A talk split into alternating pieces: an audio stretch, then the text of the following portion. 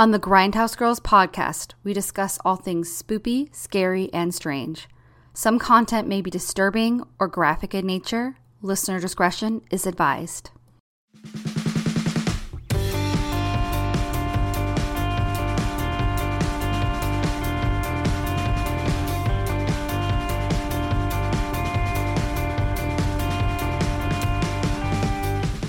Hello, and welcome to Sidetracks, the unscripted and unruly series where we share with you what we've been watching and whether it's worth your time. This is the Grindhouse Girls podcast.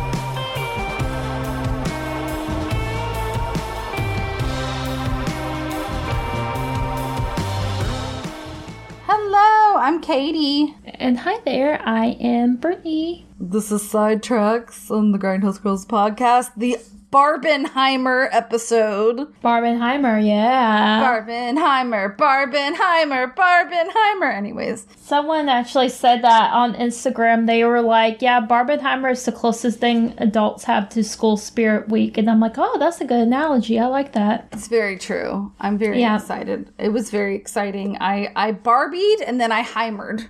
I did And it I did that the- order.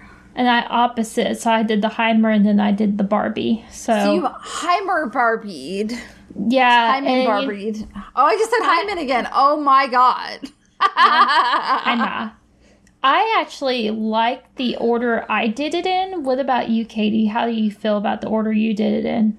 I think because of the time of day I saw Oppenheimer, I enjoyed both of them. I saw both of them as matinees. So I was awake when I saw Oppenheimer. And I think that made a difference. So I liked I- it.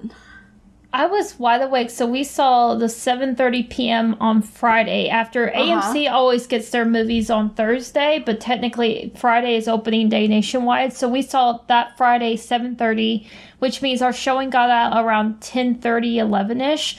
If I had gone any later than 7:30, I would have probably been one sleepy person. But I actually I felt pretty good by the end of it. Like I was tired, but not like distracted by my tiredness. Yeah, I it, it didn't feel as long as it was. I will Yeah. say for Oppenheimer, I I expected to feel a little bored, and I didn't.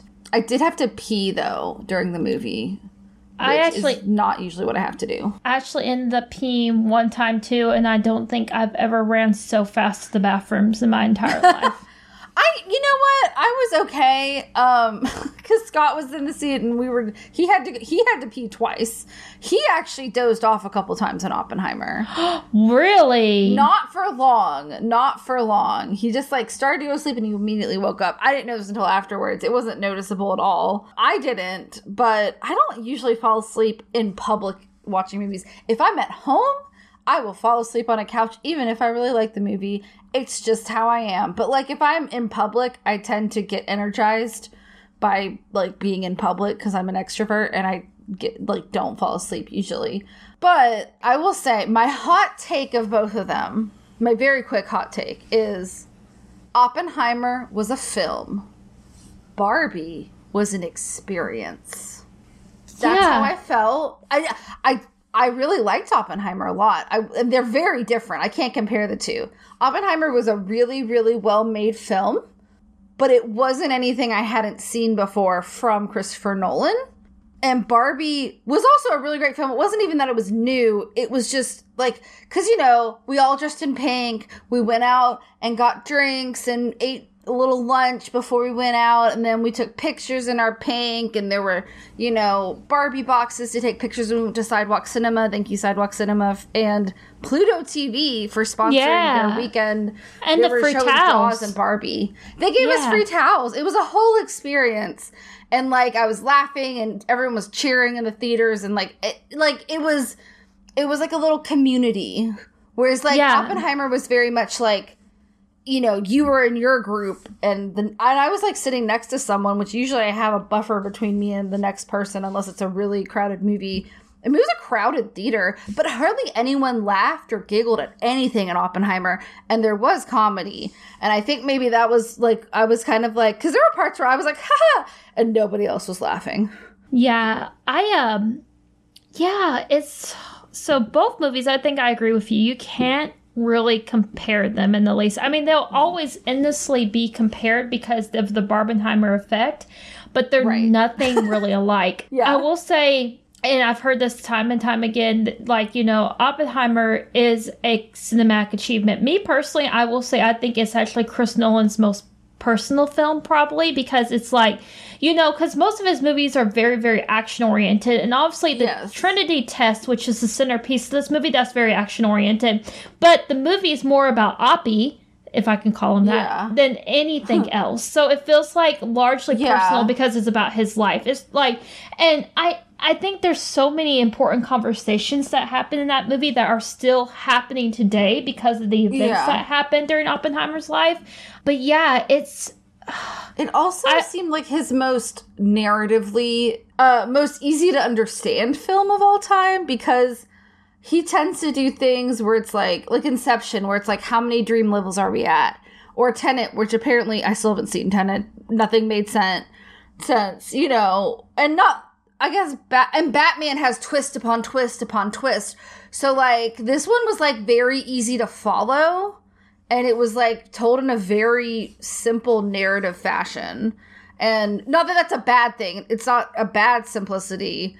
When you're talking about crazy like big scientific theories, it's best to keep the story as simple as you possibly can. Yeah, and that's how like you were talking about twist and the Prestige still has like one of my oh, favorite oh, yeah, twists ever. Fuck, I forgot film. about the Prestige. Oh my god, I love Chris Prestige. Nolan movie. I think I've seen so someone out there is going to silently scream because I think I've seen every Nolan film with the exception of two. I haven't seen Tenet and I haven't seen Memento. And a lot of people Memento is like his directorial and a lot of people say Memento is probably his best movie. Um, yeah. that's like a hot button issue. But uh, I yeah, I love podcast one day. Memento, I've heard nothing but good things about Memento, but um, I loved Oppenheimer, and I guess let's get into slight spoilers. I don't want to okay. ruin the entire movie, especially because the ending. I don't know how you feel about the ending, Katie. I felt like the last bit of dialogue was like a sucker punch to me. Like it was so fucking powerful. It just made the entire movie for me. Um, I loved it. I don't it. remember what the last bit said, honestly. Uh, oh, so oh it didn't God. have that impact on me. Oh my god, and that's so funny. It's Sorry. so no, it's okay. It's okay. It's so funny. That's just like I. I love. I'm a very like dialogue heavy person. I feel like Cillian was like so perfect for this role because it's like a lot of his acting's through his like giant blue eyes, and it's like he's constantly looks like he's on like the verge of tears at some point, or they're like very watery, and the acting's so good. But let me to talk. Oh, by the way, it's Killian, like Killian. Kill. You know what? Me and uh, me and Jonathan were actually discussing that because I heard it was like Killian, and he goes, but I think he said like there's a beer called Killian, and he's like that's with a K. And I was no, like, it's still Killian. I I, I, watched a video of him pronouncing his own name. Okay, good. Okay, yes. I'm glad because you watched the video. I had I a video. friend whose little brother's la- name was Killian, and it's but it was with a K, and then there was the beer Killians. But I was like, there's no because I've been calling him Cillian Murphy for years. Yeah, and I was finally like, is it Killian? And he was like, it's Killian, and I was like, tight. Thank I'm you. glad I'm glad you saw him pronounce that because I actually I had read that somewhere but I didn't fact check it and so then Jonathan was like no no no I don't think it's yeah, Killian. Sorry so. Jonathan I, I went straight to the horse's mouth because I didn't trust anyone else but him because I don't know. I cannot emphasize enough how much I do think Oppenheimer is an incredible movie. I absolutely loved it. I mean, Robert Downey Jr., come on, man. Like, even just like Rami fucking Malek, who literally won the Academy Award for Best Actor for Bohemian okay, Rhapsody, is a wait. bit part. Like, so many great actors. Wait, let me just say, let me just say, you know, Rami Malek is my boy because I am one of the Mr. biggest Robot. Mr. Robot stands. He, and I, he totally deserved the Oscar.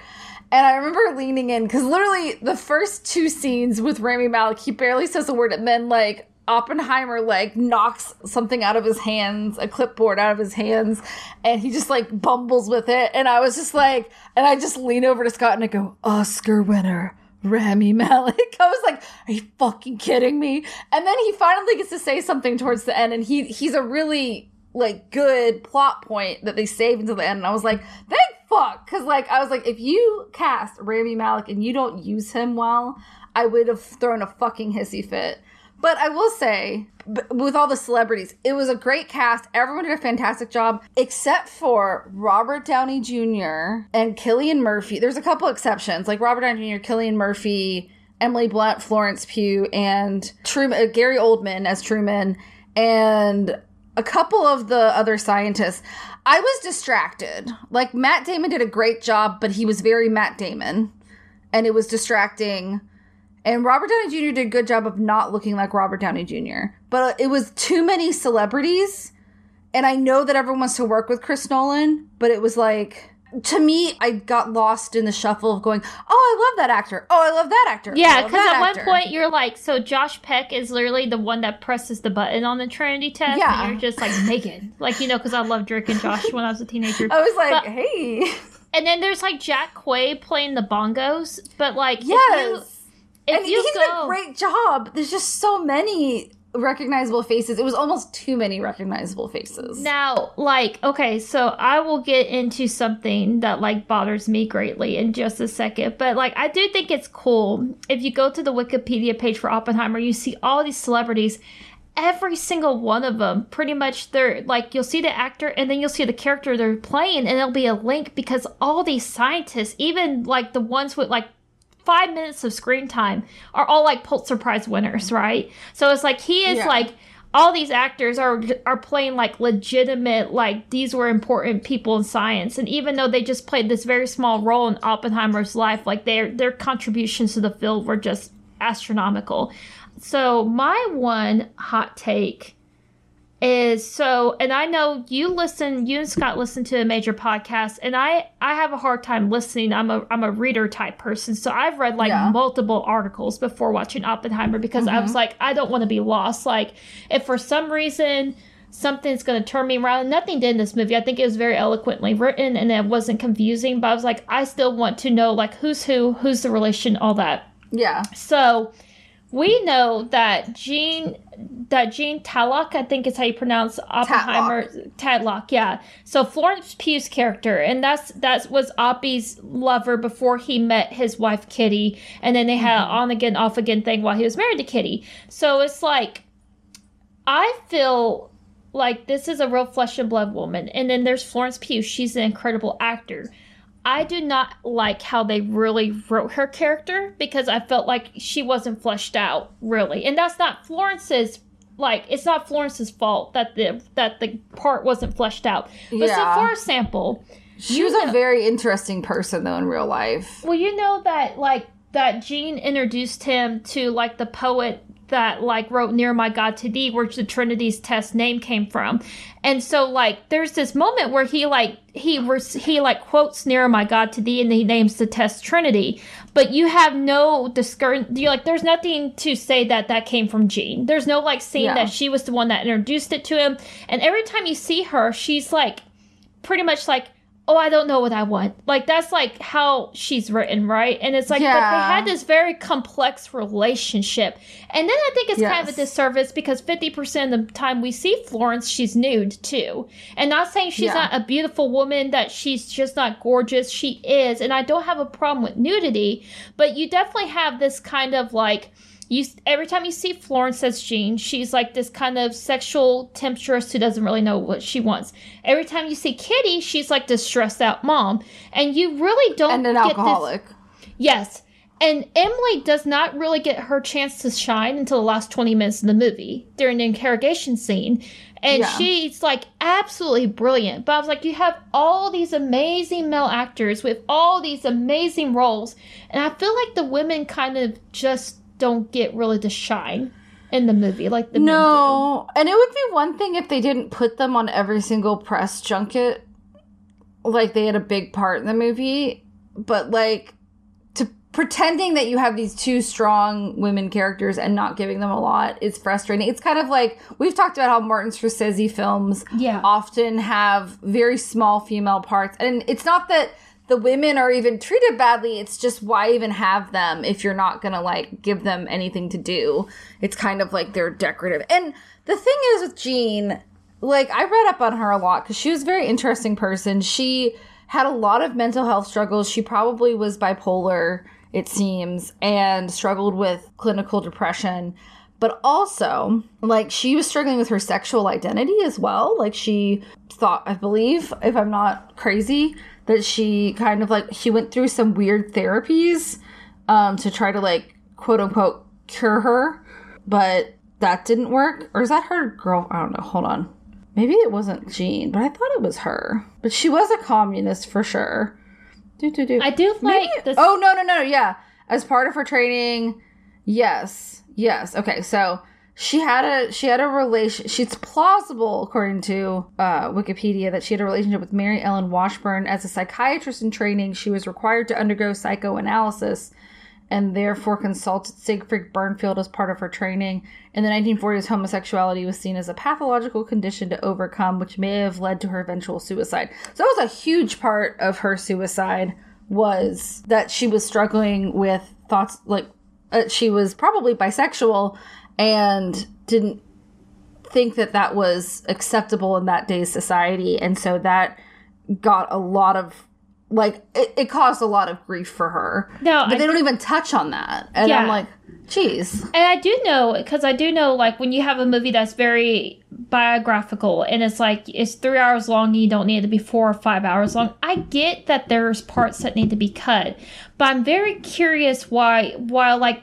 going back to like why they couldn't show her introducing him to that poem which gave him the idea to call the Trinity Test Trinity. right because then but- that's an important thing that he named it after something that she told him because obviously she meant a lot to him Exactly. Like it's obviously here's this they're on the precipice of changing humanity forever and the one thing he thinks about is his dead lover. Like that is such an important thing. And the fact that they also made it. her seem a little desperate Yeah, that's okay. I the one thing I do kind of like, even though it's very, very, it's like it's literally just like a three second frame. So there is like conspiracy theories, and actually it was Jean's Mm-hmm. brother that first said it that maybe she was murdered.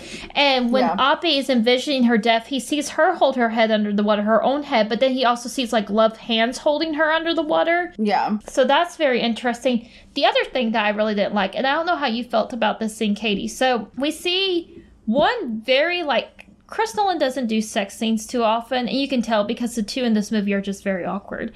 Uh, so it's like we. I will uh, say, at least Cillian sat fully naked with Florence Pugh in that one scene. I was like, well, at least we got a fully naked guy. Yeah, well, and okay, so like that scene bothered me. Not once again, not because of sexuality. Because if you guys know anything about me, sexuality, nudity, that kind of stuff does not phase me. Obviously, Game of Thrones was one of my favorite series, so like that's not something that phases me. So we There's have. naked people in Game of Thrones. Could what? you believe it? Right? Oh right. my god! HBO shows stuff like the that. devil.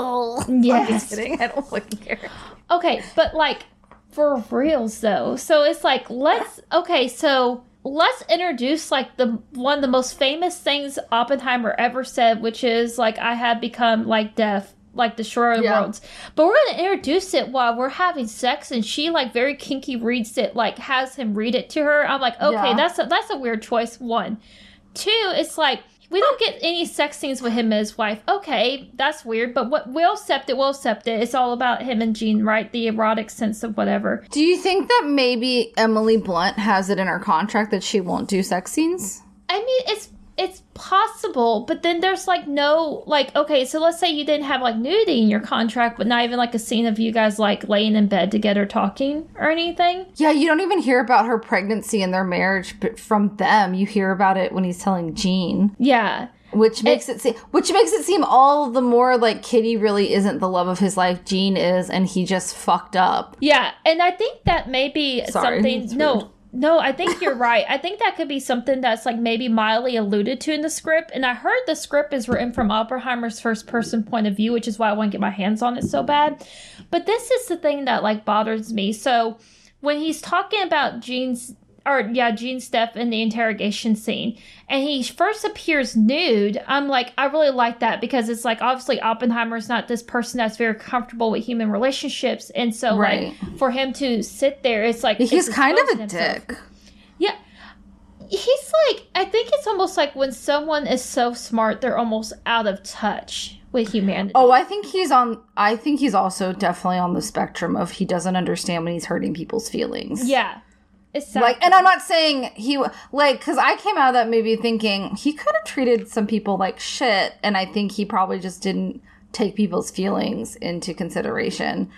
And I think sometimes people who are very smart and geniuses sometimes just don't have the time to also learn how to be kind and polite to people because they don't have room for that in their brain because they are too busy thinking up other things, which isn't like there's nothing wrong with having trouble with social niceties, but he was a bit of a dick to some people. Like unnecessarily cruel in some ways.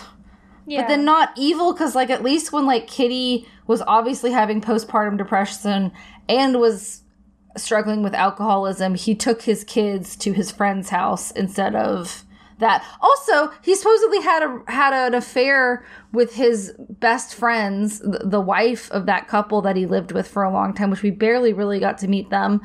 Um, Ruth wasn't her name, and yeah, the blonde. You barely you don't see them at all like do anything but talk to each other. And i was like were we supposed to know that the entire time in the movie? No i like, do think that's like a little bit of a shock thing because they he, they say something he goes no no he never found out about it. Like he says it so no, so nonchalantly. Like it's like like oh no he never knew about it. But that's like going back to that interrogation sex scene, I like the blocking of it because it's like, you know, it's like um Kitty's imagining Jean with him and they the women locked eyes that and it's like weird. And so for me, I'm like, okay, I like the blocking that like Kitty like uh Jean has this hold over Oppenheimer, but because of the way the women are written in this movie, it feels a little exploitative versus Yeah, it was awkward. But I think there's a way they could have done that where like maybe he's naked and maybe Jean's just like behind him. Like I feel like we didn't need to have her like fucking on the chair. It was a little exploitative and a little awkward. It wasn't the worst, but it was also so brief that it was like, what was the point of that? Yeah, and that's the thing that, and I think the reason I'm bringing up these issues is because, like, there's no denying this movie is so wonderfully brilliant. Oh and yeah, so it's a great wonderfully movie. acted. And I'm like, you know, it's gonna fucking kill an award season next year. But the thing yeah. that makes me so sad is like you have such a brilliant piece of like written. I I, I don't. I script isn't literature, I guess, but it's like it's so brilliant. Well, it's based on a book as well. Yeah, yeah, it's based on the American Prometheus, but it's like it's yeah. so good and it's like everyone will be like this is like one of the most important films of the last like 10 years and like one of the most important movies this century. And it makes me so sad because i'm like that is my really own, only baggage with this film is i just wish you had these two brilliant brilliant actresses and i wish they had been able to be utilized to their full forces. And the crazy yeah. thing is is this is not something i'm seeing really other reviewers say in the same way yeah. Which is what's going to bring me to the Barbie half of this conversation. Barbie, Barbie, Barbie. I was talking to a male friend, and it was it isn't one of our mutual male friends, so you can feel really really good about that, Katie. It's not someone you know. Uh, so, and he had no. was talking to me, and he said, you know, well, he was asking me about Oppenheimer, and so I was telling him, I was like, you know, yeah, it's a brilliant movie because he was asking if his son, who was 14, should go see it. And I was like, is he like, is he mature? Can he sit for like long bits of dialogue? Is something that's three hours going to hold his attention? And he's like, yeah, he's like, I just really want to see it. And after I had to sit for Barbie, I feel like I deserve it. I was like, Jeez, uh, I said, you don't like Barbie? And he's like, well, the movie just, he's like, it's not a movie that was made for me. And I was like, okay? And he's like mm-hmm. you know you can hear it. He's like and i'm not gonna talk bad about it. He's like because i'm not gonna like take my girlfriend to die hard and expect her oh, to God. like this movie. And i'm like i love die hard. But that's my thing. It's like okay but the thing is as women we are so used to seeing movies that are directed as at men and we mm-hmm. never really have these same complaints that the i've seen so many well you men, and i do Brit. but no, like that no i'm just kidding we do but but not like I, I okay. think there's a way to separate barbie from that i mean i will say scott kind of had a similar not the same take but he was like even though the movie obviously wasn't made for me, I'm not someone who grew up with Barbie. His sister was older than him, so he didn't really have Barbies around him. He still enjoyed the movie, laughed at it, had fun with it, and thought it was a good movie. He was like, Would I go see it a thousand times over? No, but I enjoyed it. But I think there's a way to. There are movies that aren't quote unquote made for me that I also enjoy. I don't think I don't think uh, George Lucas had girls in mind, specifically little six year old girls in mind when he made Star Wars, but gosh darn it, I got do, hooks, man. You do have Princess Leia, and you know, like, you do. So you do, like, they least- also had her not wearing a bra because there were no bras in space, or so they told Carrie Fisher, which was bullshit. That is so, so, stupid. Her titties could bounce around in that dress. Sorry, well, you know I love Carrie Fisher. She st- said this shit. So like, I mean, I really don't think that's what they made her as, but she became that. And because they opened it up to the possibilities, also they hired a fantastic actress to play her who let the character grow. But, yeah. You know, but I still enjoyed it. So it doesn't have to be quote unquote made for you for you to enjoy it. You know? Yeah and I think that's what like I was saying and he he basically told me his concerns where he was like, you know, my daughter's watching this movie and he's like I don't want her to think that all men are bad. And it's like so my That's not feeling what the movie was saying. I don't feel that way either because yeah. spoiler for Barbie's guys, my, slight spoilers. We're not going to get like a, we're not going to get into like the meat meat meat of things and spoil shit for you, but just like a little bit about the movie. So there's Barbie Land and then there's the Kens the Barbies are like very successful. They're like the Supreme Court. There's like President Barbie, Nobel Prize winning mm-hmm. Barbies and stuff. But the Kens aren't mistreated. They aren't sexualized. They're just kind of there. They're hanging they're out. Accessories. They're, do- they're doing, which is like how so many women are, and so many movies, are treated. But, yes, but they're not like sexualized or abused in any way. No. Like, however, the, the best part about Barbie, I was a little worried about Barbie because basically, you know, spoilers, is Ken discovers patriarchy, a very dumbed down, basic version, like exaggerated version of Horses. patriarchy. Horses. Horses. And the uh, Casa. Wait, uh, Loco, Casa, Casa Loco Mojo Dojo? Yeah, Mojo Dojo Casa House. Mojo Dojo yeah. Casa House. Mojo Dojo Casa House. And he brings it back to the Kens, and they. I still don't understand how they brainwashed the Barbies, but basically, they brainwash the Barbies into thinking that the patriarchy is good. And the Barbies are like yeah, it's been so hard, like being president. It's kind of nice to turn my brain off, which I'm like, oh, I get that. That's fine. And they end up, so Barbie and the human that's been playing with her, who's played by America Ferrera, and America Ferrera's daughter, who's like over Barbie, come back, help the Barbies crush the patriarchy by pitting the Kens against each other. But, and I was at first, I was like, oh, that kind of makes me feel like, because the Kens aren't trying to be mean. They don't hurt the Barbies, they don't abuse them, but they make them conform to what they think they want their Barbies to be. Yeah. And they they they make them like they all sing them the same song on the beach with the same guitar. And like they all think that all the Barbies want the same thing. Just like the Barbies thought all the Kens want the same thing. Yeah. So then they when they put everything to right, they squash the patriarchy, the Kens with this really awesome song fight each other you know, there's this. I was a little bit like, ooh, is this going to be a little too 2014 feminist? Because there were some arguments that it was a little bit of an old fashioned version of feminism. Okay. But but they're not blaming Issa Rae's president. What? No, no, oh, no, um, I'm not done. Sorry. Sorry. Sorry. This was my point that I'm taking a very long time to get to. I'm so sorry. But Issa Rae's president, Barbie, says, you know, we're not going to go back to the way things were before. The Kens deserve to have just as much success as the Barbies do, but you know, and they deserve representation as well. So they are perfect, but they're giving them autonomy too. And the best part is Barbie tells Ken, that he needs to figure out who he is. Not, and he doesn't know how to be himself without Barbie, but she kind of sets him free, as it were, so he can figure that out for himself and she can figure out her own stuff. And if you'll notice, Barbie's dream house, because like Ken had taken over it, but then Barbie takes back over it. However, some of his stuff is still in there, so it's a more equal representation of both of their personalities, which I thought was a nice touch in the set design.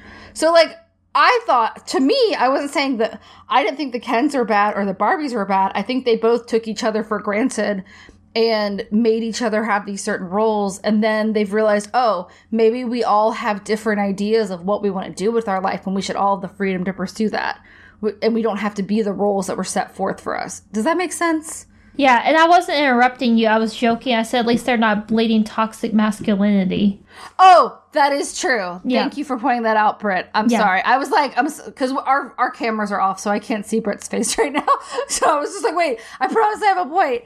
But no, they did. It wasn't like toxic masculinity. Even it was like literally they they knew what they were doing with the patriarchy jokes. Yeah, like it wasn't like they're trying to be smooth about it. Sorry. Yeah. No, you're good. You're good. You're good. Uh, no, and that's what I was about to say. Yeah, the movie, even though like it's bright and it's pink and it's Barbie, it's actually making a pretty deep statement about how we can hold each other back and how like you know sexism mm-hmm. whether it's like a patriarchy over a matriarchy it's like it can hurt both people it can hurt both yes. genders and so that's the thing that I don't think a lot of people got. Now, I actually have heard a few people have like slight, not complaints, but they pointed out something that I didn't even think twice about. So Barbie, what? Barbie apologizes to Ken, and they're like, but Ken she. Does. But Ken doesn't apologize to Barbie, even though he took over her house and everything. He doesn't apologize to her, and at the end of the movie, she's still comforting him about like I don't think she needs an apology from him. Yeah, I mean, yeah, but it's just still very interesting that I think people have brought that up that they're just like, you know, she apologizes for kind of like like she makes the like point where but, she's like not every night had to be a girls night, but it's still like exactly. he took over her home. Yes, but she I feel like and this was my my thing was I do think she owed him an apology because I do think that she didn't really she kind of I don't want to say she drove him to it, but her her taking him for granted if she had just listened to him beforehand and maybe or been honest with him and been like I don't feel that way about you, Ken. Maybe it would have been not that bad. I don't know. Yeah. But he made his own decisions too. I don't think he re- necessarily needed to apologize to her verbally. I think she understood that he was sorry. I do like how, like, Ryan Gosling, everything you've heard about Ryan Gosling is absolutely great. true. Like, he is incredible. Fantastic. It's amazing that our best supporting actor is probably going to come down between Ryan Do- Gosling and Robert Downey Jr. in Oppenheimer. I'm like, it should go to Ryan Gosling. I'm living for it. Uh, like, oh, God. Like, oh, he's so good in this movie, and I look at his abs. Do you know how much work that took? I just like Fuck. how like sympathetic you are towards Ken, like in this movie, Poor and it's Ken. like it's amazing how layered the script is that can just pull emotions out of you. Like, you yeah, know, I cried a lot, but, I did but too. nostalgia tears. It wasn't like ah, it was like it was like oh. Also, I will say, okay, so if you didn't know, Ben Shapiro the guy Burn. who doesn't understand yes. well, that wet ass pussy is a good thing. He went to see Barbie dressed like Ken and uh, he burned Barbie and Ken and did a 48 minute video about it. And I was like, I will say, at least the man went to the fucking theater because there's a bunch of other conservative people who didn't go to the theater. It's like, look at this movie poster. She's Barbie. He's just Ken look at that. That's so sexist. And it's like, well, that's the point is that she's taking him for granted because Ken is an accessory to Barbie, just like women were accessories to men for so many years. Like, it's a point. It is a. And like, I don't think, even the beginning made me cry though, because I don't think, unless you were a little girl who Barbie inspired you to be whatever you want to be, I don't know if it would hit the same way. I cried because I don't think I heard Margot Robbie talking about that, like when women couldn't even have their own bank accounts. Barbie was on her own, with her own money, living on her own in her own apartment, being a fashion model, being a professional, becoming a doctor, becoming a lawyer. You know, a Barbie in the 60s, they changed her eyes from looking to the side and being subservient to looking straight ahead. Like, like Barbie was the first like doll to like look ahead and like meet your eyes because she wasn't subservient to anyone. She was her own person with her own bodily autonomy. And I think that's so important to teach all children but when we were little kids, you know, and I hope it doesn't go back to this point, but I think we were still catching up on feminism and giving women all the same rights as men and, you know, all people really. Um, now we just have to work on uh, giving trans people and gay people and non binary people the same rights as everyone else. But, you know, when I, in the 90s like there was feminism had come a long way but like we needed barbie as little girls to tell us that we could be so many different things and that beginning it is very funny where they're smashing the baby dolls but it is true like it's great to be a mom but you shouldn't have to be something you don't want to be and i think the movie does give you that arc with ken and barbie where you can choose your own path and that's what's really important. That's the best thing that Barbie taught us. And yeah, she's blonde and everything's pink and it's fun and silly, but really it gives you the opportunity to be whatever the fuck you want to be. And that's why Barbie is important, even though it is a toy. And it's definitely a cash grab by uh, Mattel. It uh, Greta Gerwig and Margot Robbie spearheading it, I think, really made it something much better that I did not expect from a Barbie movie. I know. I mean, that's the thing. It's like it, they did a really good job of even the trailers. It was a lot of like the really like funny one line dialogue. So you really didn't know what the movie yeah. was about going into it. And so there was a lot of like emotional surprises. I mean, I'm just going to say one of the best lines in the whole film is we we mothers stand still so our daughters can look back and see how far they've come.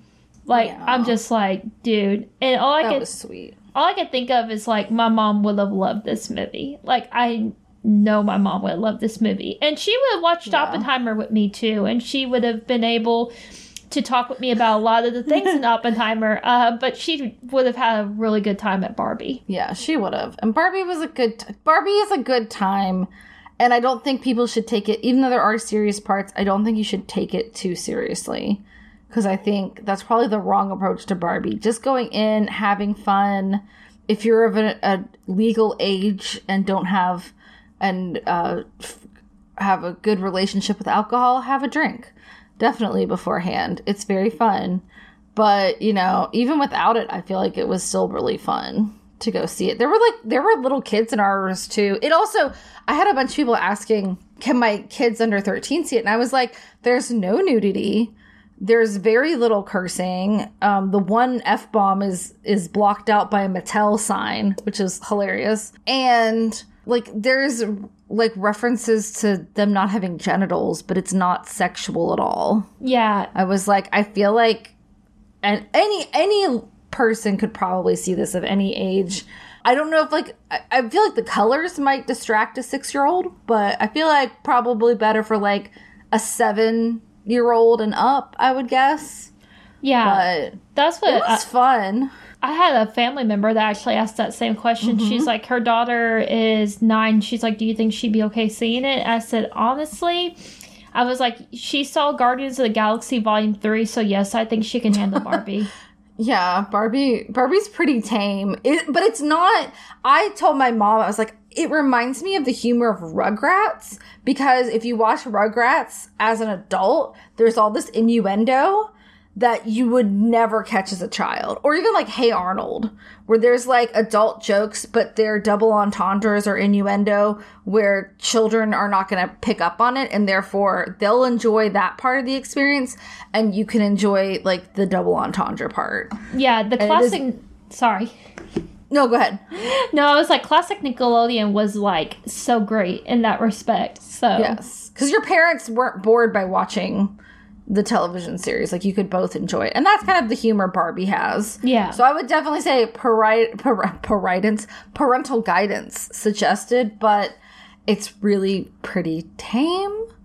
I would say, in my opinion, it's it's pretty relevant for everybody, and I, it's I it is definitely not all men are evil. No. I feel like it was pretty clear with that fact, and I don't understand where people are getting that narrative. But it, I mean, it is gonna be it's gonna mean more to people who grew up playing with Barbies because it's nostalgic. I will say the only thing I can n- no men in this film are presented as evil. It's more like maybe clueless or like scheming, and so like even okay, so even the dad, America Ferrera's husband in the movie, like he, they do a little cutaway of him like trying to learn Spanish, but so I It's very funny. but once again, it's kind of like there's no like they don't paint like there was no male character, male antagonist that I just didn't like. Like Ken is set up kind of like the antagonist, but even he's so likable because he's so goofy. Yeah. It's- well, he's not trying to be a bad guy. He thinks he's doing the right thing.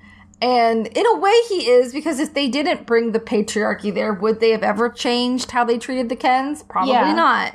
So it's kind of like it's kind of like when you're in a relationship and maybe there's like something bubbling under the surface that you're afraid to talk about, but then you bring it up and then you talk about it.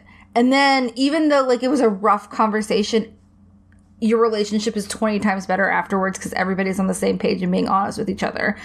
That's what happened, you know, and I feel like that's a pretty good lesson to learn is like you should always talk it through and like always don't take people for granted. Like I felt like it was actually like a really good lesson to learn and it is about bodily autonomy and autonomy for everybody, not just women, not just men, for everybody. I keep saying women and men's, but also, oh, also everyone's mad because there was a Barbie in it that is played by a trans woman, um, Dr. Barbie. She's the one that says flat feet, which is like the best, one of the best lines. It was very well delivered.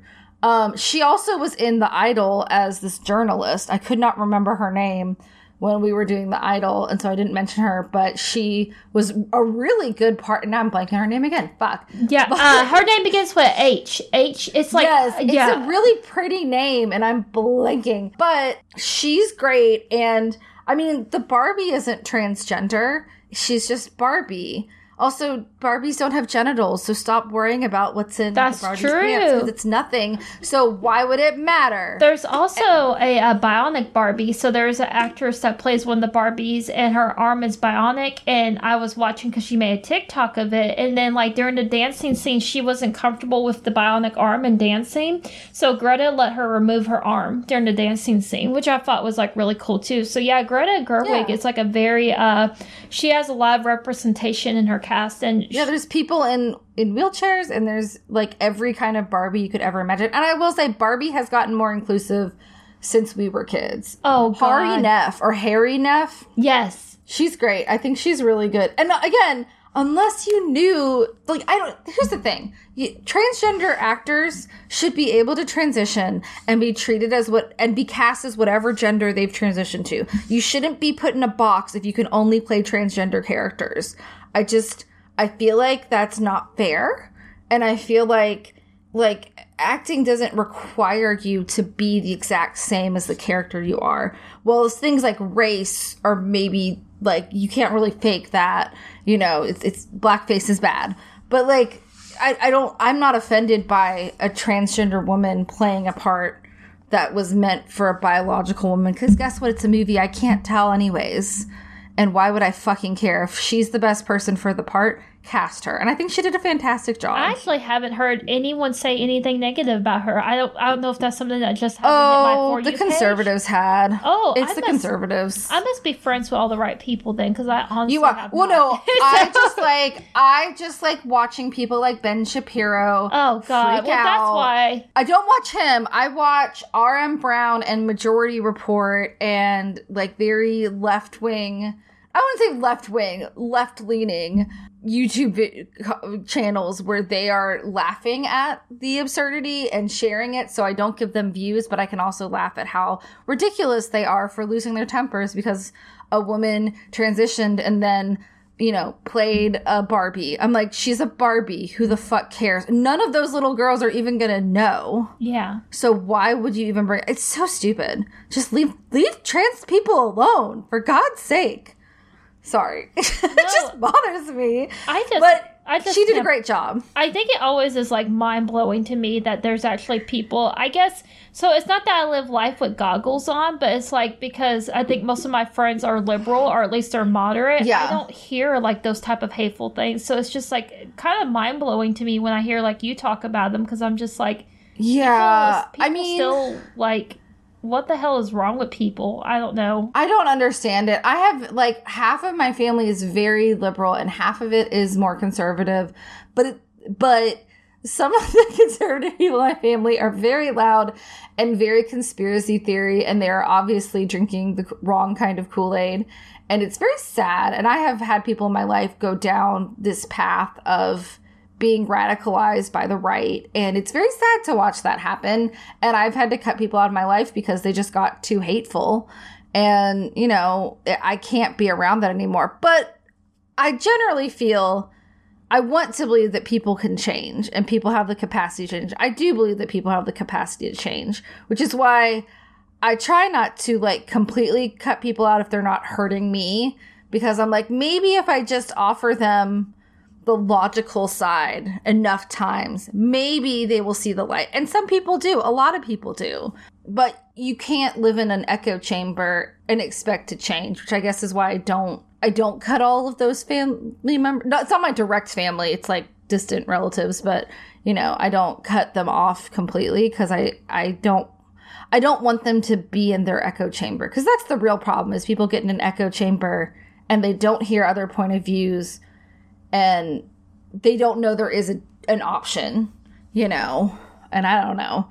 Anyways, but I will say there are people who are very upset about it. It's the same people who are like, it's just all men are evil. I'm like, you guys just want to hate the Barbie movie because it has been the most successful movie of 2023 Yeah. and it was written and directed by a woman. It was produced by a woman, and it stars a bunch of people of all genders and races and creeds, and everyone's getting along harmoniously, and you're just upset about that. And shut up, because Barbie's kind of always been like that, at least since we were kids. It has gotten better though. Yeah. Because they used to only have one kind of Barbie and you know she was like white barbie blonde barbie redheaded barbie brunette barbie and black barbie and maybe one asian barbie i feel like i had mulan as a barbie and she was cool because her legs moved because she had to kick people's asses but there wasn't a lot of representation there was some representation it was like a, cast of a teenage slasher flick you know Yeah. that demographic. But it's gotten so much better where little girls can pick out a Barbie doll that looks like them. Yeah. And I think that's the like there's even Barbies with hearing aids and stuff and and with like Down syndrome and things like that. Yeah, I'm like 'cause that's You beautiful. can you can create your own Barbie, and I did see that. that I forgot what place there is that you can create your own Barbie, but like yeah, you can make them look like you. And I think there's been people with disabilities that have gone and made their Barbies look like them. Which I mean, just shout out to Greta Gerwig again. I had like I saw Frances Ha years ago. I like Frances Ha, but Little Women was the movie. So me. Me and mom, like I love Little Woman. oh, I like Lady. Bird. Oh, Lady Bird is so good too. Lady Bird is so good. It's good. I love. Also, if you went, it's a it's a good like Catholic school trauma video. well, it's like Saoirse Saoirse Ronan is like definitely like one of the best actresses of like this generation. She's just incredible. But Little Women, I'll never forget because I I grew up with the book, loved the book. Actually, read like all the books, including Jo's Boys and Little Men. And when I got a free day to finally see Little Women in the theater, I I got the last seat at the AMC. And so I was seated between like this 70 year old woman and like this 15 year old girl, and we all cried at the same point. So I'm like, God, imagine taking a book that's like over, I guess, 150 years old and making it so modern that people could still connect with it. And I don't know, there's just so some something so very touching about that movie, and I'm so grateful for that movie, and I'm so glad she took on that adaptation. So I mean, like. I think she was the perfect person to take on this movie. I don't know what this movie would looked like in someone else's hands, if I'm being honest. Yeah, I think it was the right everything, and I think the movie is really good. And it is, it it is deep in points, but it's not too deep. So I think you can just go there's lessons to be learned, but it's not slapping you in the face with it. And unlike what people would have you believe apparently cuz I was like I didn't really feel like the lessons were slapped in my face. I kind of felt they were like lightly touched on, you know. Yeah. It's also a Barbie movie, so stop taking it so seriously for God's sake. I guess like I guess like just turning it around back to Oppenheimer real quick before we we briefly touch on if we watched anything else. It's like Yeah. I don't know. I don't know. I think this was like an amazing like week at the movies with Oppenheimer and Barbie. Yeah. They're both very different movies, but I do like the conversations that Oppenheimer has kind of once again brought to the forefront with nuclear warfare. And like even because the thing is, I know me and Katie have talked about this on the podcast before, but when I was a very young child, I saw like Grave of the Fireflies and stuff. So I saw this unique kind of like what war does to children and civilians. So I've always like had a tender spot in my heart. But then also watching Oppenheimer and just hearing so many different cases of like for it versus against it I don't know. It's just I think it's so brilliant that we're still having these discussions, and they're very thoughtful discussions. And one of the things that, and I don't know how you felt about this scene, Katie. I actually loved how it kind of subverted expectations. And this is a spoiler for Oppenheimer. Um, so we do not see the bombing of Hir- Hiroshima or Nagasaki, and I think that was a really brilliant call. But what we do see is Oppenheimer imagining what would happen to Americans if it happened to them, and I thought that was like a very haunting choice that they did that. And like you see, so like you see like someone's skin fly, fraying off of them, and that's actually uh, Chris Nolan's daughter that he cast of all people as like the young woman that you see her skin kind of coming off. But then you see people crying, and it's like, are they crying? Are, is this reflecting like the Japanese citizens who have lost loved ones? And you see another guy throwing up, and it's like, is he vomiting because of the implications of it, or if he, is he uh, like representing like people with like uh, radiation sickness? So there's like all these like brilliant little beats that kind of like it, it shows how Oppenheimer becomes so against the hydrogen bomb, which of course is like the big the big core of the story after the Trinity test is like why are you as an American so against these bombings? Like what made you change your mind? Well, that's something I wish they had touched on more and they didn't. Yeah. Is he basically ran away from America and lived on an island for a while until basically he was all at the end of his life because he regretted what he did. Yeah. Very much so. And a lot of people, I'm torn. I kind of feel like I don't think. So Oppenheimer's banned in Japan right now. So no one in Japan's Oh, interesting. I have It's not a heard whole that. thing on Twitter today. Okay. Scott told me because I don't, I don't. Oh, I'm sorry, X. Oh my God. Um, but basically, people in Japan are kind of upset because they're like, are like, I guess we can't see Barbie because of the Barbenheimer thing, and so then some people in Japan were like, well, how would you feel if they made a movie about 9-11 and it was like associated with the barbie movie? And then someone made a barbie movie and osama bin laden crossover meme to like be like see how would you feel about it? But i mean let's face it americans are emotionally broken so then everyone just mm-hmm. started making memes about barbie bombing the twin towers which is not funny Oh yeah. but it is like it's I don't know in in America we have gallows humor. And Yeah. that is kind of how we deal with trauma.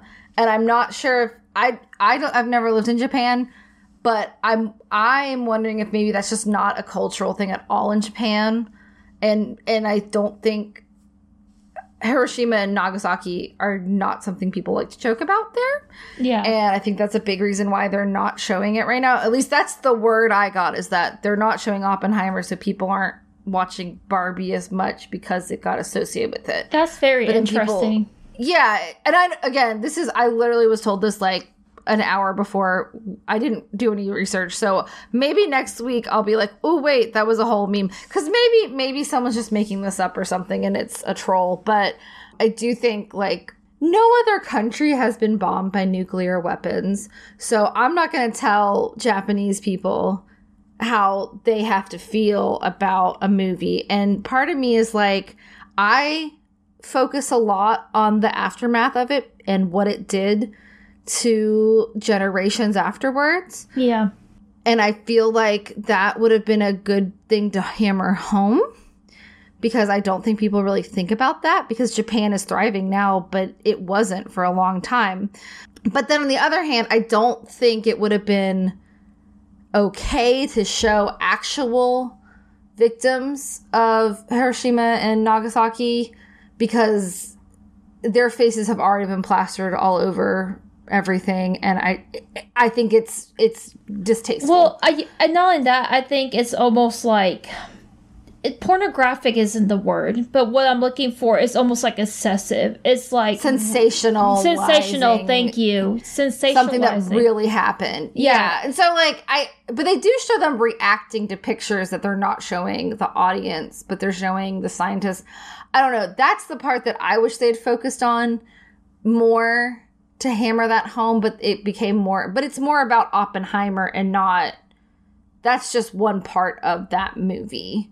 But yeah. I mean, I, I can't really blame people for being upset about it. I wouldn't want to see a movie about something tragic. I don't watch any of those 9/11 movies because honestly I'm like uh I experienced it as a kid I have no interest in watching a movie about it well, at this point. That's what that's what the final lines of the movie are essentially about. Yeah, I looked it up finally. Yeah, and that's what, yeah, and that's what it's like. So when he meets again with Albert Einstein and he's talking, you know, about that, it's like that's what really like drives it home, like the true core of like what haunted Oppenheimer as a man. Is like, you know, I think we did do this and I mean yeah. that is absolutely chilling. Um, I I will say. I think. Oh, I, I, okay. Now Reddit's saying that Oppenheimer wasn't banned in Japan. Okay. Yeah, so maybe cu- it was a troll. I was curious because I was about to research it once we got off to talk about it next week because I I would figure with all the news sites I follow that somebody would have mentioned that by now.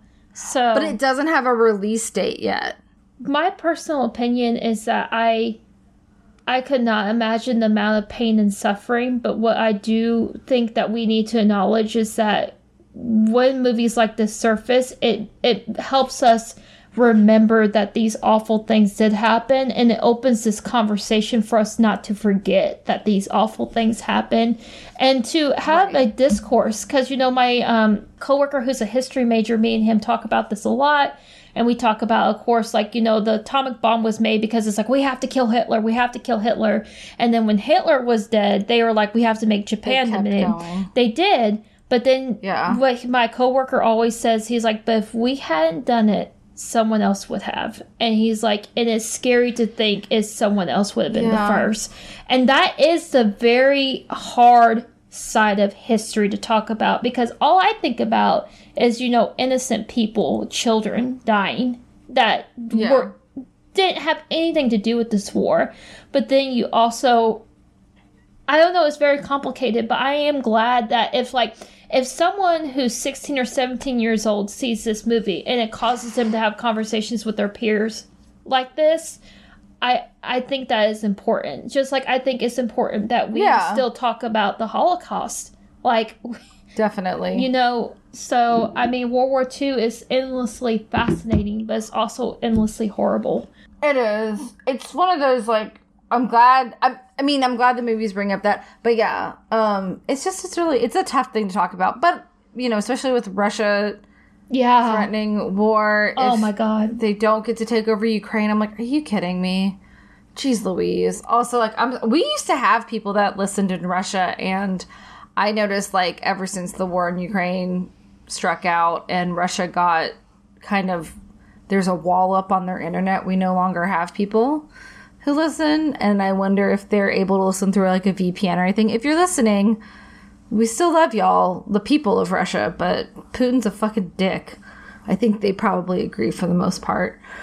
But hopefully that's not something we have to deal with. But it is something that is ever present on my mind personally because of a decision that people like Oppenheimer made. And I know that at the time it seemed like the right decision because yes, they if Hitler had actually made a nuclear bomb, absolutely it would have been worse.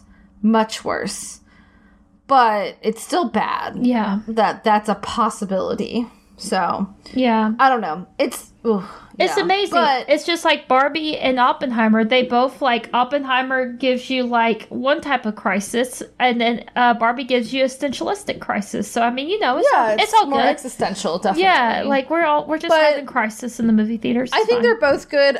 I would say if you don't love if if sitting in a theater watching people talking a lot is going to bore you, wait until Oppenheimer comes on streaming, but definitely still check it out regardless. Um, Barbie, I would say go see it in theaters because it's going to be the best experience. I saw, maybe it's because I didn't see it in IMAX. I saw Oppenheimer like in a really nice theater, like with good seating and stuff, but not on IMAX. And I honestly, like, the Trinity test was beautiful, but it was it didn't like blow me the away visually.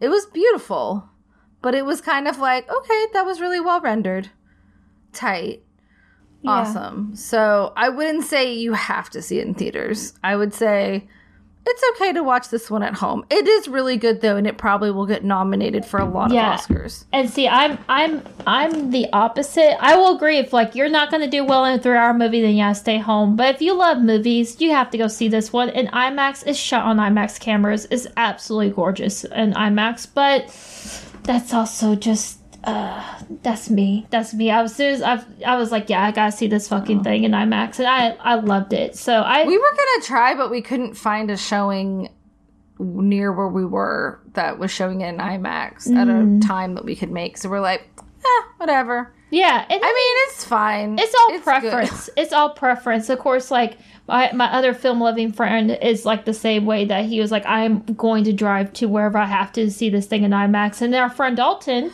it's the same way too. So yeah, so I think it just depends on the Yeah. person for sure. But I I- Maybe if I had seen it in IMAX, I would. No, I wouldn't have. I think it's a great film. It's a great film. It didn't emotionally hit me like Barbie did, or like, a, like, a, or like uh, Everything Everywhere All at Once. Yeah. did you know?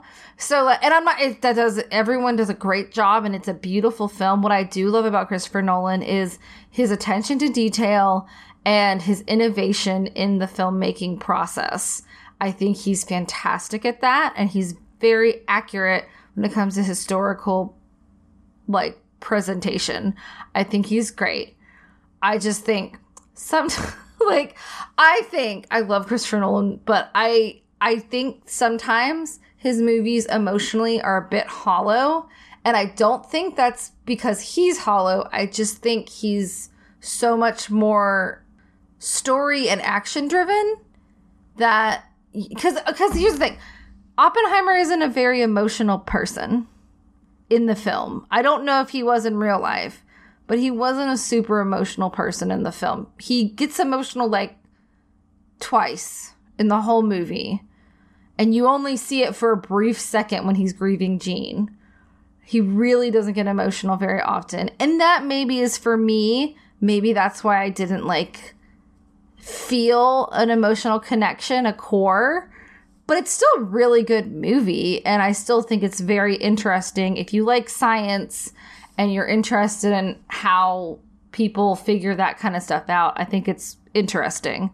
But it kind of lacked some sincerity that I would have preferred. That would have made it would have hooked me in more, I think. And see, I. I I I, was nauseated at the end of the movie. Like I was sick at the end of the movie. Like I I didn't cry during Oppenheimer. It didn't elicit that kind of response from me. There are people who did cry uh, during Oppenheimer. I wasn't one of them. I did cry during surprising Bar- to me. Yeah, I did cry during Barbie, but I Oppenheimer still did do something to me. It made me really think, and it it made me have Must a very IMAX. it made me have a very long conversation with Taylor about different things. And once again, looking it up, and uh, yeah, I would agree. Uh, Oppenheimer is not super emotional in the film.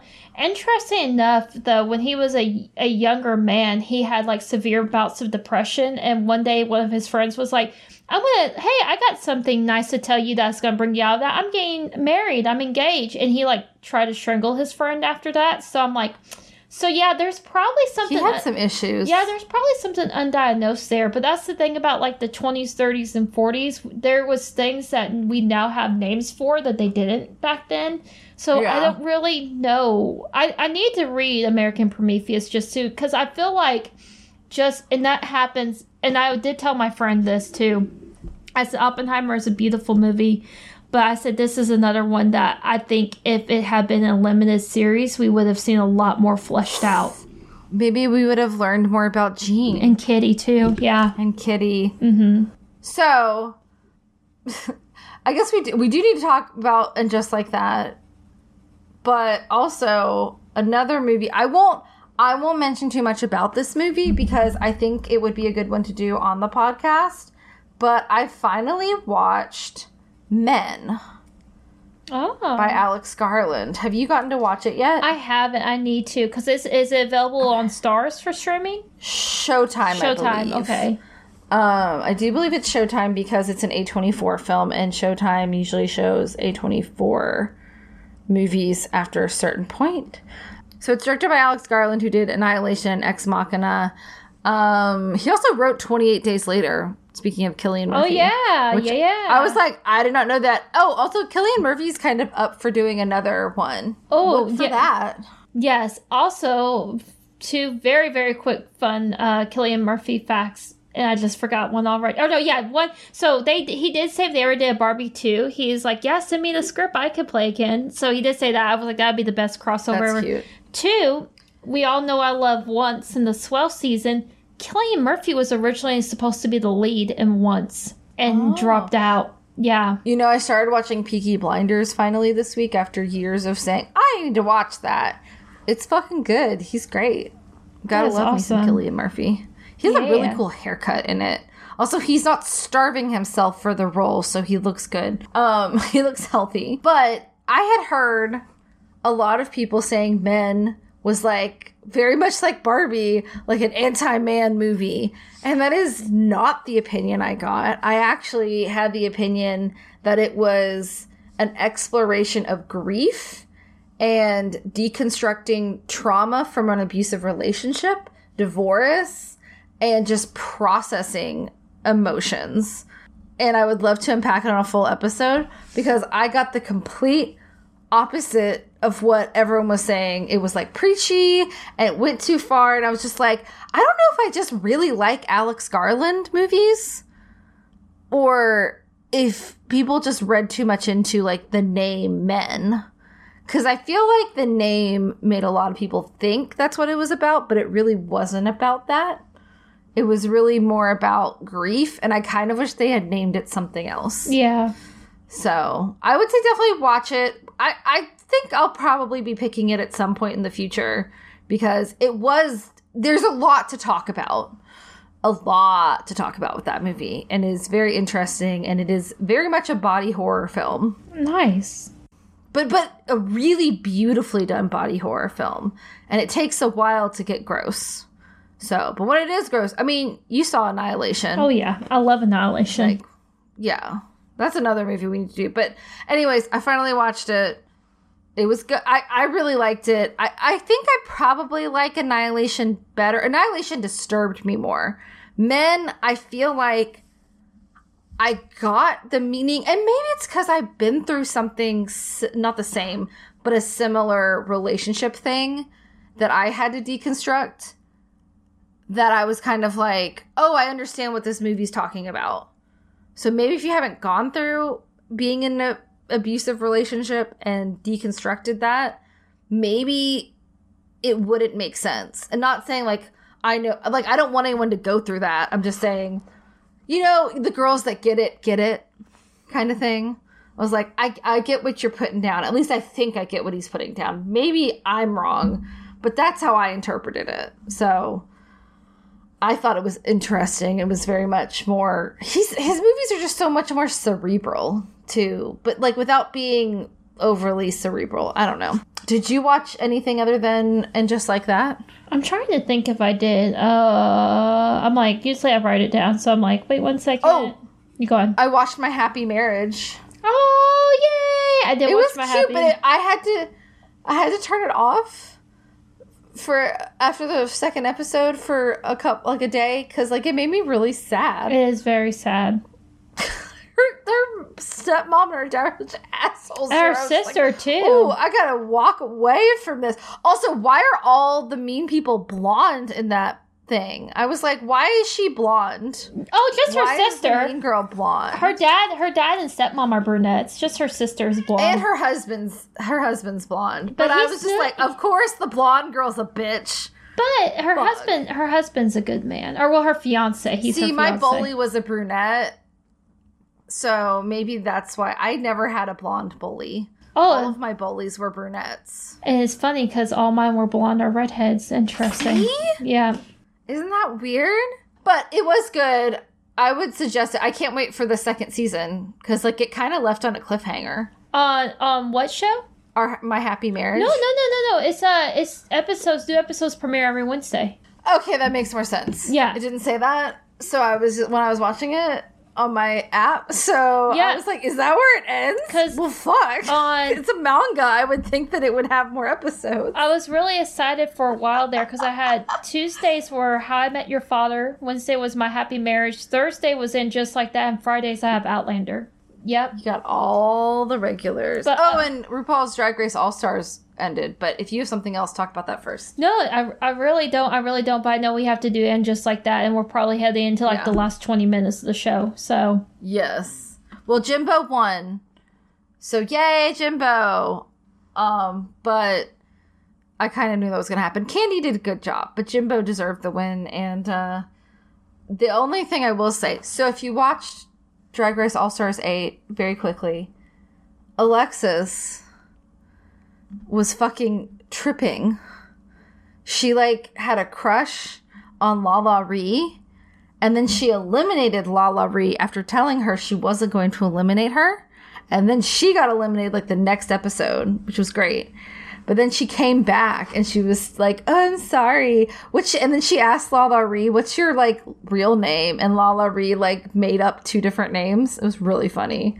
And then LaLa Ri ended up winning the fame games, which means like it was like a basically the miscongeniality of that season and she won a bunch of money. So good for you, LaLa Ri. And Alexis made a fool of herself, and that was just sad. Because I like her drag daughter Jan, and I like she's not untalented. Alexis is talented, but she just like she tried to be sneaky, and then it just completely blew up in her face. So it was interesting, but I'm glad Jimbo won. But yes, uh, other than that, I did watch some other stuff, but I think we can skip them for this week. We'll I'll make it next week. And just like that, yeah, and just like that. another week, another couple episodes of this torture. I'm just kidding. I was about I'm to just say, kidding. It's okay. It's okay. Okay is the word we're going to use for it. So, so the two episodes we watched or that came out after last week's last sidetracks is Bomb Cyclone and February 14th. yeah. What did you think? Uh, why did I just completely blanked on? Okay, bomb. Oh, Bomb Cyclone is the one with the, The- snow day. Oh, the Widows Convention. Okay, but they don't like it being called Yes. Widow Convention. Um, and then February fourteenth is we'll just call it the Aidan episode. yeah. Uh, yeah. How'd you feel? I didn't think they were. I didn't think they were like bad. They were okay. They were okay. I actually really like in the Widows episode because I like when Sex in the Series. Sex in the Series. What? When Sex in the City Sex was. the. Yeah, I mean Sex in the Series. When Sex in the City was at its best, it was able to combine like humor with like heart, and so to have like like you know the the lady giving this great speech about her her husband that passed and it's like very comical and carrie's afraid to follow that and then afterward the lady approaches her and it's just like i read your book and you know it meant so much to me and you know thank you and Yeah. i i like that kind of stuff i mean it's still I think they're trying to find their footing with the Miranda storyline. I think Miranda's storyline is suffering the worst. Oh yeah. So I started rewatching Sex and the City to go to sleep on Saturday. And so I've watched like the first three and a half seasons. And I take back the things I said about Shay's character because it's really, it definitely is not Shay. It's Miranda. It's not even Miranda's relationship with Shay. It's Miranda. She really is not Miranda anymore Yeah. and it's sad because I really I do feel like Charlotte is still Charlotte, and I, but a, but a, a matured and grown like grown up Charlotte, and I feel like Carrie is a matured Carrie in a good way. Like Carrie, a lot of her flaws are still there, but she's grown a lot as a person. I feel like Miranda is definitely not the same character, but she hasn't grown any Yeah. either. And I, f- I don't even understand this character. And I don't think they understand her. And I feel bad. Now, Che and Miranda do break up at the end of the Bomb Cyclone episode, which is good because, again, that relationship just wasn't working out. It was making everything worse. But then they do a huge backtrack, and then Steve's apparently moved on too. So now it's like, okay. And it's fine that Miranda, if, if Miranda and Steve aren't going to end up together, okay whatever, that's fine. That is like a great acting moment, though. That was like a great bit of dialogue that feels like they completely undo it in the next scene. But when he like has the emotional, like I built this home, and she's like, but you know my Yeah. name is on it, and he's like, you didn't want any of this. I'm like. Damn, I mean, because you can Yeah. see that character really saying those type of things when he's pushed to that point of being so angry. Because that, Oh yeah, I- Steve is great. I love that part. I love that part. But then how it's just so nonchalantly like, I'm not the victim in the next scene, which I'm not saying Yeah. he is, but at the same time, it felt, it just kind of undid how serious that previous scene was for me. Yeah, and then Miranda going. I mean, I knew Shay was gonna break with with Miranda when she was let. They, I'm so sorry. Yeah. Ugh, I knew. Sorry, let me start that over again. I knew Shay was gonna break up with Miranda when they were listening to Carrie's speech, and they were like, "Oh, you gotta move on, and you gotta know when to move on." And I was like, "Okay, Shay is definitely breaking up with Miranda," because like the, the relationship just wasn't. It was a fling. It wasn't a relationship. It was never gonna be a relationship, but it was still like I like I know they're like, oh, Miranda got broken up with twice in one day, ha ha ha. But Miranda already broke up with Steve a long time ago, so I don't understand how that's that. But okay, but it was more like a meme Yeah. than like emotional, and I was just kind of like, okay. Now the good thing is, I think Che at least still being involved. I like their character more. like all of a sudden on February 14th, I was like, oh, look at Che picking up that stray dog. Oh, that's cool. Oh, they're going to work at a vet clinic. Oh, that's cool. Like I immediately was like, tight. I actually really like this character now that they're not dating Miranda. Yeah. So it that's seems, a good thing. it seems like they maybe also took a lot of complaints maybe from the first season and were like, yeah, we gotta Yeah. we gotta give Che a better story and like flesh the Yes. character out a lot more because you do see a lot more fleshing her fleshing them out. You see a lot more fleshing out of the character. So like you find Which out that they were married and they're still in like a kind of like kind of bo- still married, technically. yeah, still married in kind of like a booty call ish relationship. Friends with benefit. yeah. Kind of thing. hmm Yeah, I I am liking Che now that Che's not in a terrible relationship with the the character formerly known as Miranda. I mean, I and I hate that that also like I hate that kind of nothing came of the modeling thing except that Rock was just like, "Mom, you're being a Karen and I don't want to model anymore." and um I'm I'm excited to see what their life holds in store. I also like that a couple of the other characters got some more screen time. I liked the shit Chris Jackson and his wife, uh, Liza, Yeah, Liza. Lisa, Lisa, Lisa, Lisa. with a Z, Lisa with a Z, Lisa. I like Lisa and Herbert's um little thing where she's like. He's like, "Oh, I got a campaign thing." She's like, "But my movie premiere, you know, at this very important. It was at the Met, I think. Uh, was it at the Met? It was at it was at a very famous place, and I can't remember. Is there, and it's been there. You know, it's been on the books longer, and he shows up and is very sweet. Like that was nice. And yeah, and then I did like the Widow Con. I also I kind of liked Miranda going on an awkward date. Oh yeah. That did kind of remind me of Miranda. But I don't know. She's just regressed so much. I guess it's because like she's so like ready to like push past the whole like Che and Steve con- like relationship and everything, but it's also like as soon as like if I was fully dressed and someone answered the door in like sweats, I would be like, "Oh, are am I early?" Like I would definitely Okay. do something to insinuate that Okay. like there's something weird. However, I will say my first date with my current boyfriend, Scott, we met for a movie over like the Thanksgiving holiday. And I showed up. I wasn't in a dress, but I was like in my nice, you know, my cute brown boots and my nice like V-neck sweater and my jeans. And um, he showed up in uh, shorts and a t-shirt, a nice t-shirt, a laundered t-shirt. And I was like, oh fuck. What the fuck is in store for me? but I will say, we ended up having like the movie we watched was terrible, but we ended up like talking in the rain for like an hour after the movie, and like it was a great date, and it led to other things.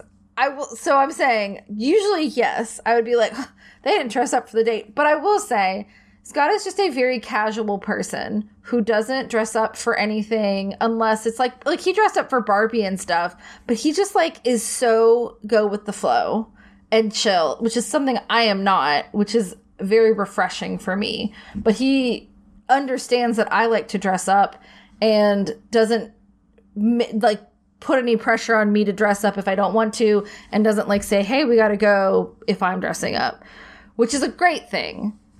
But changing your date plans from going out to staying in and still not dressing up that would be weird. What I'm saying is it could be the start of an okay thing, but it could also be a giant red flag. Yeah. I don't know. I think Miranda was like, well, you know, she's just more like chill than me. Okay. But then like she's stepping in like cat poop. And then she was, t- the thing that got me was her touching everything with her hands after she touched cat poop. Well, and then also like asking Miranda if she had quarters, like if she could borrow like quarters. I'm like, oh no. And like locking her cat in the bathroom, but not telling her where she could pee if she needed to. It was just like, it was a lot of like yellow to orange flags that all was like a big red flag. Yeah. But I kind of feel bad for it was funny, but I'm also like, poor Miranda, she just like can't get it right. Like she's either like you know, like in a really like, you know, she gets divorced to date this person that she's really attracted to, but then practically it doesn't work out. I mean, that's always Miranda's relationships though. She always dates people who like aren't on the same wavelength as her, like with their jobs and their schedules and then it doesn't work out. Like that was her relationship with Steve the first time they dated. The first two times they dated. That happened. And then with Che. And now this person. Like, I don't know. You would think now that she's not a lawyer or not working, she would have more time to be chill. And I love, I do love how like the other single lady on the series is Nya, and she's just like so content baking like her chocolate souffle. Like I'm like that's beautiful because Yes. you know there would probably be some show somewhere that they would have that storyline, and it's like Nya would be so like crying because she'd be like, I just I thought this is what I needed and it's not, you know. But instead, no, they don't do that. They don't do something weak. It's like literally this woman's just fucking happy alone on Valentine's Day eating her chocolate souffle. Because you can be. That's beautiful. You don't have to be with people on Valentine's You Day. You really don't. Sometimes you can just have a souffle and a glass of your beverage of choice and and just chill the fuck out. Watch some Bridget Jones's Diary or just watch something stupid. That sounds like a great evening. like it's a fantastic evening. Play some video games. Do something fun. get out the vibrator. I don't know. I'm just kidding. Yeah, I mean, I'm sure. Yeah, why not? Do you? Yeah.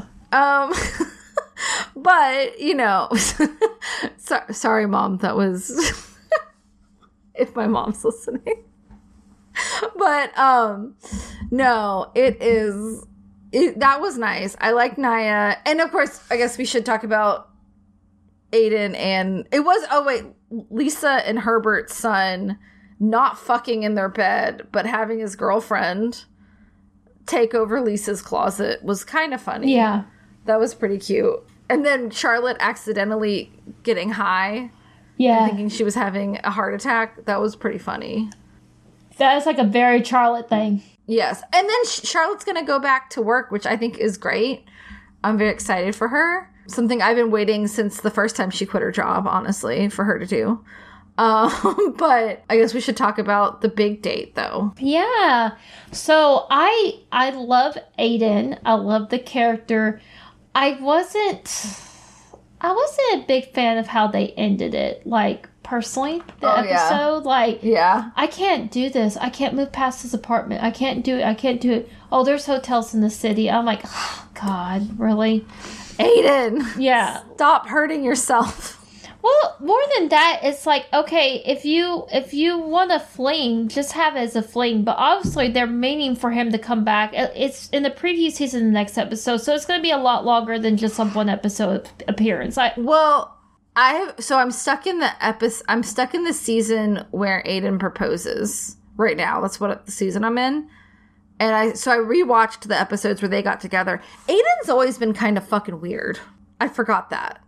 Like the smoking thing in the first episode where they meet. I mean, I can understand though. It's a deal breaker for him. Yeah, but I mean like he like he's like, "Oh, it's a deal breaker." And then she's like, "Oh, well, I'll give him up." And then she has to nicotine up. And he so he so he, bends his rules anyways cuz he likes her. Like he always does that with Carrie. He's like, "Oh, that's a deal breaker, but I really love you, so I'm to But- which is not but she- I'm not saying it's a bad She thing. gets on the but he does that nicotine patches all the time. She does get on the nicotine Yes. patches. So I mean, so Yes, she, she does. She's working like at least she's working towards a goal for him. So maybe that's good enough for him because like I well, know. but the thing is, like, he fits. He he says he has boundaries, but he bends them for Carrie, and I think that's a crux of why their relationship didn't work out Mm, okay. that well. But because like because she was always like avoiding, like she avoids big, which she should if she wants to be with Aidan. But then like you know, there's the episode where like they're fighting because it's right when they get back together, and he's being kind of an asshole to her and and like he's like you broke my heart. I don't want to be in a relationship again with you. But then he comes back anyways. I mean he always does this and i'm just like i like carrie and aiden together but i feel like they're he's always making concessions for her. And maybe that's why their relationships tend to not work out in the long run because they're not what each other needs. So i was kind of hoping that things would just fall into place naturally and he wouldn't have like a caveat again. But then he's like, Oh, you still live in that apartment? And I was like, Oh my God. yeah. The fuck? It's it's a place. I'm not saying you can't have trauma to a place. You totally can. But Yeah, it just felt like it was a weak ending. Yeah, it's a weak ending. So, I mean, obviously he's back. I don't know how long he's back, but it's like he's back. And it kind of feels like, oh, well, we knew we were going to kill Big, so let's have Aidan divorce his wife. And there's no mention of like his three sons. like, Carrie knows he has three sons and doesn't even ask about them. Like, oh, how the boys doing? Oh, you can you believe like Tater Well- is like, you know, uh, so. We've got four more episodes, so maybe maybe there'll be an episode where he introduces her to his kids, and she's like, "I'm not a good mom, and I never was, didn't want to be a mom. Oh fuck." Yeah, You know. or just something more dynamic. Like you know, now I guess a lot of people will be like, "Well, they're they're old lovers, and they're not just going to talk about his kids." But like, also last time they saw each other, they were both married and kissed each other while they were both married to their respective spouses. Oh yeah. So yeah, I don't think things should be like as simple as they were because that caused a lot of issues.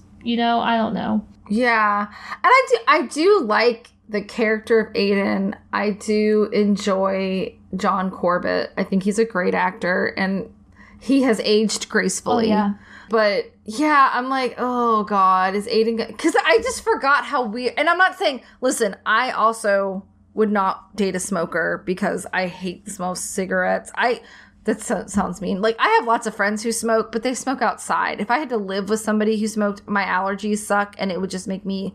It's like cats. It's like I love cats. I can't live with them. And so if somebody had a cat, I'd be like, I don't know if this is going to work in the long run because I don't want to be constantly sick. You know, cigarettes kind of make me my sinuses really act up, so I can only be around them when it's outside, really which would be a deal breaker. It's not a bad thing. But like again, Aidan always has a deal breaker with Carrie and he always bends it. And then he's like, I wonder why it didn't work out. I'm like, maybe because you bent all the rules for this person because you want to make it work, but sometimes it just doesn't work out. But that being said, I'm okay with it working out with Aidan. I certainly think Aidan is a nicer and better person than Big ever was. Big was kind of a dick for most of Sex in the City. Yeah. I really liked their dinner up until that point where he was like, "Oh, this is where you live." I was like, "Oh God, not one of these little caveats again, Aidan. Fuck. Yeah. Stop dating her if you don't want it to work out. I don't know." Or like when you emailed just, her, just emailed her back and been like, "Oh, so do you still live at the apartment you lived at when I first met you?" like, if it, if it's gonna be a trigger, make sure that you know We'll see what happens. Maybe I was thinking like with Big out of the picture, maybe things will be smooth sailing with them, but I guess not because he's afraid of her apartment. Interesting. Right? Right. we'll see. We'll see. But with that, I guess we should say goodnight. I know my allergies, I need to take my allergy medicine. I'm sounding really stuffy because my allergies have just kicked into full gear. But uh next week, next week we're covering The Call. Yes. Right? It's on Netflix. 2020? Yeah, 2020 South Korean film The Call, which is on Netflix. But yeah, so we'll see you guys next week with that. Also, FYI, Apple Podcast is still showing up the wrong file for our last sidetracks. But half the I've had half the people say it was fixed and they could listen to it. And then on Sunday, one of my friends was like, it's still not working. And I was like, oh, huh. But it seems to be only on Apple Podcasts. So if you listen on Spotify, it should be fine. I meant to say at the beginning of the episode, but I don't know why Apple Podcast doesn't update as quickly as other podcast hosting sites, but it seems like they have a hard time like erasing a old file when you replace it, which happens like pretty often. But apparently it's not us because I've have other friends who have podcasts and they've had the same thing ha- or similar things happen where they just take forever to update. So uh, if you couldn't listen to last sidetracks because it was only three minutes long, uh, try to listen to it on Spotify and you should be able to get the whole episode. So um, with that, I will say good night. Thanks for listening. Be careful out there. Hi, uh, I know Brittany says this, but make sure you wear, I'll say wear your sunscreen because she'll say hydrate. Yeah. So wear sunscreen and be careful in the heat because it's August now. And uh, August, at least here, is like the hottest month of the year. And it's crazy. Yeah. So be careful out there, kids. Yeah. I want to say very quickly uh, a farewell, a good night, and we'll miss you to both Paul Reubens and Angus Cloud uh, who we lost yesterday. And Sinead O'Connor. Sinead O'Connor too. Yeah, it's been a rough. And uh, Tony Bennett. Yeah, Tony Bennett. Uh, yeah, uh, it's just really really sad. All phenomenal uh, performers, artists. Um, yep. They will be missed. Also, never be afraid to get help for mental health. Yeah. I will say. Very true. Uh, but yeah, stay hydrated. Wear your sunscreen, as Katie says. Spay and neuter your pets. I'll always say that. Mm-hmm. Uh, and keep those little babies off the hot concrete. Uh, we love you guys so much. We look forward to seeing yeah. you next time. Uh, and yeah, we'll see you next time. Same spooky time, same spooky channel. Yes, stay, stay spooky, y'all. Bye. Bye.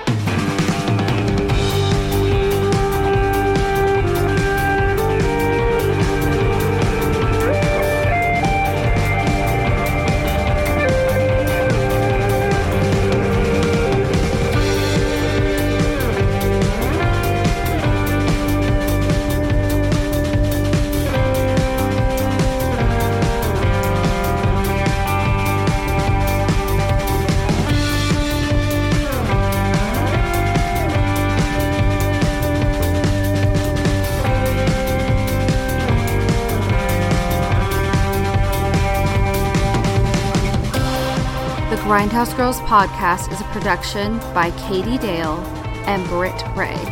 Our editor is N.R. Moody. All music used is royalty free and can be found in our annotations. You can follow us on all of our socials. And if you have any comments, questions, or just want to say hey, our email is contact us at grindhousegirlspod.com. Thanks for listening.